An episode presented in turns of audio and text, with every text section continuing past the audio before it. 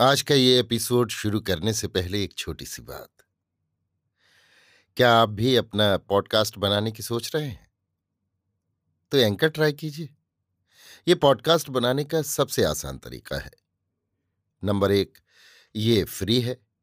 Number दो, इसमें कई सारे ऐसे टूल्स हैं जो आपको अपने फ़ोन और कंप्यूटर पर रिकॉर्ड और एडिट करने की फैसिलिटी देते हैं।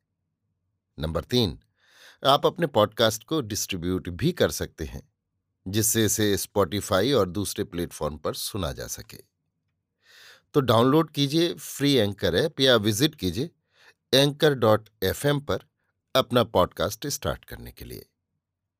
ये तो थी एक छोटी सी जानकारी, और अब शुरू करते हैं एपिसोड का सिलसिला। तो आज के एपिसोड में लीजिए सुनिए आचार्य चतुर्सेन शास्त्री के लिखे उपन्यास, वयम रक्षामह का अड़तीसवां भाग, शंभर संग्राम, मेरी यानी समीर गोस्वामी की आवाज़ में। मायावती की ओर ध्यान देने का शंबर को समय नहीं मिला। इसी समय चर ने उसे सूचना दी कि देवों और आर्यों की सेनाएँ वैजंतीपुरी की सीमा लांघ चुकी हैं, गिरिवज्र में आ पहुँची हैं। शंबर ने भी तत्ण ही असरों को सन्नद्ध होने का संकेत किया। भेरी मुरज और शंख बजने लगे। भी धमक उठी, हाथी चिंघाड़ने लगे, घोड़े हिनहिनाने लगे।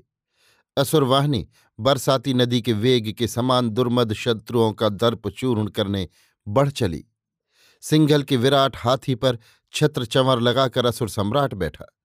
वैजंतीपुरी और गिरिवज्र के बीच का मार्ग सेना से आपूर्यमाण हो गया। उसकी सेना में दस हज़ार रथ और साठ हज़ार योद्धा असुर थे। उसके मित्र बांधव और सेनापतियों में हृष्ट रोमा, महाकाम सिंहदंष्ट्र प्रकंपन, तंतुकच्छ, दुरारोह, सुभाय, वज्रपंजर, धूम्रकेतु, प्रमथन और विकटाक्ष अत्यंत पराक्रमी थे। छत्तीस छत्रधारी राजा असुर सम्राट के नीचे युद्ध करने जा रहे थे। गिरिवज्र की उपत्यका में पांचालपति देवोदास और महाकौशल स्वामी के राज सिंह आर्यन्द्र दशरथ अजय की संयुक्त वीरवाहिनी शत्रु की प्रतीक्षा कर रही थी। देवोदास की सेना में देव, नाग, गंधर्व और आदित्य आदि सभी सुभट थे। सुबाहु, निर्घात, मुष्टिक, गोहर, प्रलम, प्रमाथ, कटकपिगल आदि एक सहस्त्र अर्धरथ थे।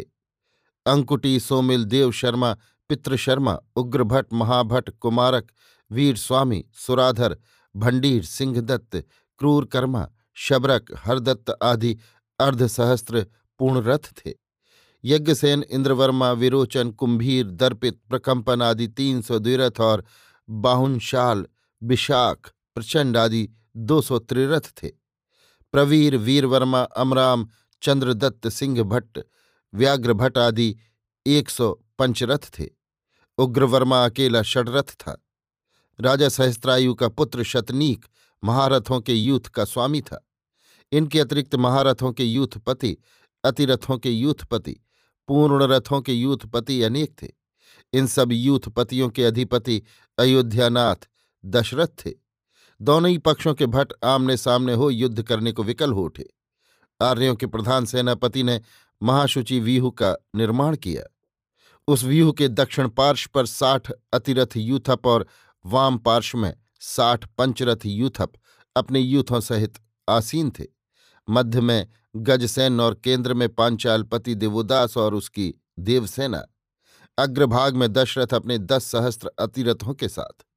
शंबर ने अपनी सेना का अर्धचंद्र व्यूह रचा। उसके मध्य में गज सैन्य के साथ वो स्वयं रहा। व्यूहबद्ध होने के बाद ही दोनों सेनाओं में रणवाद्य बज उठे। देखते ही देखते दोनों ओर से शस्त्र चलने लगे। जय जयकार का महाशब्द होने लगा। बाणों से आकाश छिप गया। शस्त्रों के परस्पर टकराने से आग निकलने लगी। हाथी घोड़े और सुभट मर मर कर गिरने लगे। उनसे रुधिर की नदी बह चली। मृत वीरों के शरीर ग्राह से तैरने लगे। कोई सुभट सुभट से द्वंद्व करने लगा। किसी ने अर्धचंद्र बाण से किसी का सिर काट लिया। किसी के मर्मस्थल में बाण घुस जाने से वो चीतकार कर घूर्णित सा भूमि पर गिर गया। देवों की विकट मार से विकल होकर असुर इधर उधर भागने लगे। ये देख शंबर ने बाणों की विकट वर्षा कर दिवोदास के सारथी को मार दिया।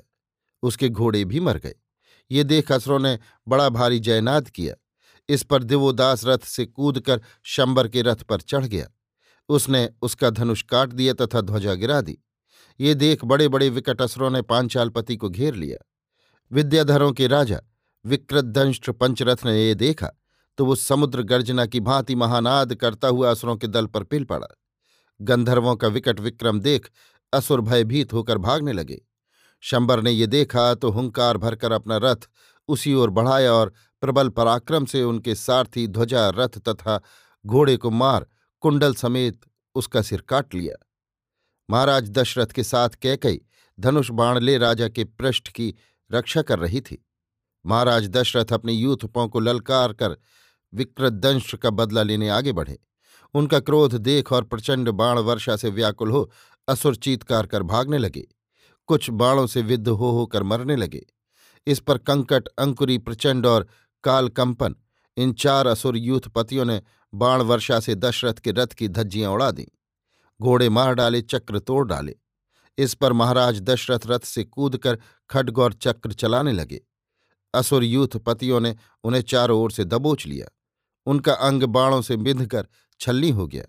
इस पर विकट साहस कर रानी कैकई ने एक हाथ में चक्र को संभालकर घायल राजा को रथ पर बैठाकर बाण वर्षा करनी आरंभ कर दी। पांचालपति दिवोदास ने दूर से महाराज दशरथ का ये संकट देखा। वो अपने दस सहस्त्र अतिरथों को ललकार कर उधर बढ़ा। उसने विकट पराक्रम से दशरथ का मूर्छित शरीर अपने रथ पर डाल उन्हें निरापद स्थान में भेज दिया। फिर वो दूसरे रथ पर आरूढ़ हुआ, जिसमें सोलह श्यामकर्ण घोड़े जुते थे। अब उसने कालचक्र धनुष पर विकट महास्त्र चढ़ाकर उसका प्रहार किया। ये महास्त्र असुर यूथ पतियों को काट काट कर ढेर करने लगा। इस समय तक हाथी, घोड़े और योद्धा इतनी मर चुके थे कि चारों ओर रणस्थली में कबंध दीख पड़ते थे। इस प्रकार असुरों का मर्दन देख असुरराज शंबर दिवोदास के रथ की ओर बढ़ा। उसका सूर्य के समान ज्वलंत रथ, अपनी सहस्त्रों घंटियों की रणत्कार से रण निमंत्रण देता हुआ सा पांचालपति के सम्मुख आ खड़ा हुआ। अब दोनों महावीरों ने ऐसा विकट युद्ध किया कि असुर, देव, गंधर्व, मनुष्य सब कोई हाथ रोक कर उनका द्वंद्व देखने लगे। देखते ही देखते दोनों के रथों के सारथी मर गए। रथों की धज्जियाँ उड़ गईं और दोनों विरथ हो परस्पर खड्ग युद्ध करने लगे। दोनों ने एक प्रहर प्रचंड युद्ध किया। उससे शरीर से रक्त की सहस्त्र धाराएँ बह चली। इसी समय अवसर पाकर दिवोदास ने शंबर का सिर काट लिया। सिर कटने पर भी दो मुहूर्त तक उसका कबंध लड़ा। असुर का कबंध गिरते ही देवों ने विजय शंख ध्वनि की। असुर भयभीत होकर रक्त के कीचड़ में लथपथ युद्धभूमि से भाग चले। इसी समय सूर्य अस्ताचल को गए। पांचालपति दिवोदास विजय के नगाड़े बजाता हुआ पीछे लौटा। अभी आप सुन रहे थे आचार्य चतुर्सेन शास्त्री के लिखे उपन्यास, वयम रक्षा माह का अड़तीसवां भाग, शंबर संग्राम, मेरी यानी समीर गोस्वामी की आवाज़ में।